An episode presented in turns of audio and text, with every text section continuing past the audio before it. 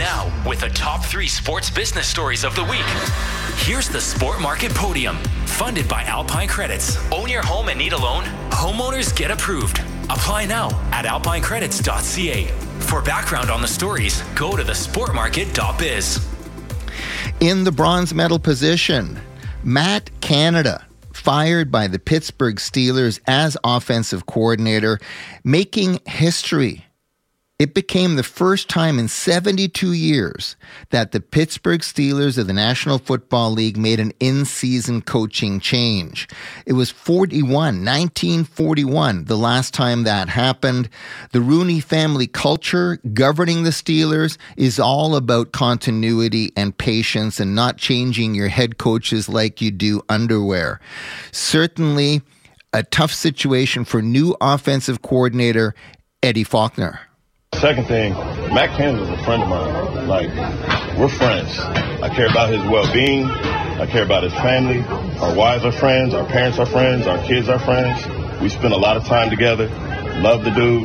Um, I couldn't say enough good about Matt Canada. And so it's a little bit bittersweet in that way because when you when you sit back and you see all that goes on and all that's being said about him and the offense, we all, and I'm speaking for the offense when I say this, the staff, we all felt that we're all part of that. And so nobody's absolving themselves from anything that's happened in that regard. Like we feel like we let him down. And so I got to say that because because that's what a real one would do. You know what I mean? And that's a friend of mine, and that's not to change. So so I got to get that off. Eddie Faulkner, the new offensive coordinator, replacing Matt Canada, who made history this week, being the first in season casualty of a coaching staff employee of the Pittsburgh Steelers in 72 years. We'll get into that with the sport professor Rick Horrow in just a few moments. In the silver medal position, a number two sport business story of the week ESPN Sports Center connecting with young fans. The Scott Van Pelt times time slot outdrawing The Tonight Show in the key 18 to 34 young millennial demographic, three to one.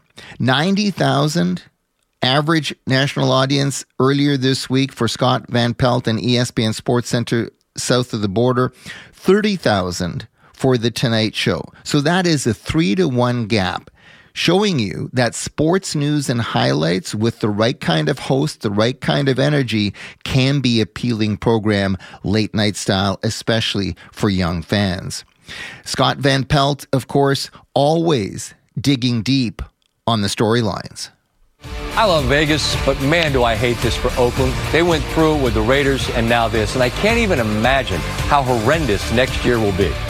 For the team and for its fans. It's like living in the same house when you're already divorced. Ownership has done all it could do to make this positively awful. They raised prices on tickets, including a single game increase to the reverse boycott game last year when fans turned out in the largest numbers of the season in protest to the potential move. They've allowed the dilapidated stadium they play in to further deteriorate. They put a 110 loss team on the field, and now they are leaving. But first, hey, everybody, enjoy a lame duck season. Last year's attendance in Oakland 832,352, lowest in the league by a lot. Why would a single person, even if they love this team and have their whole life, why would anyone give a single dollar to this ownership after this? That is Scott Van Pelt ESPN Sports Center late night doing very, very well against talk shows, uh, including The Tonight Show, outdrawing in that millennial uh, demographic three to one. But in the gold medal position, a number one sport business story of the week Black Friday football. Uh, always put it on me because I made the decision to go ahead and take a shot at the end zone and um, uh, just let the team know, just put it to bed, put that on me. Let's go try to one play at a time, try to uh, work our way back in. And uh, that was pretty much the uh, message. That is New York Jets head coach Robert Saleh after that disastrous end to the first half of the first ever Black Friday football game, NFL style. The Dolphins take out the Jets with ease in the second half, but wow, what an ending to the first half. It'll be interesting to see how Amazon does south of the border in terms of the TV numbers in a week in which the Dallas Cowboys and the Washington Commanders almost set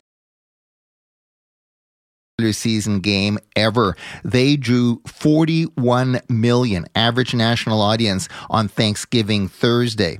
Black Friday a new departure that we're going to discuss with the sport professor Rick Horrow, the visiting sport business expert at Harvard University.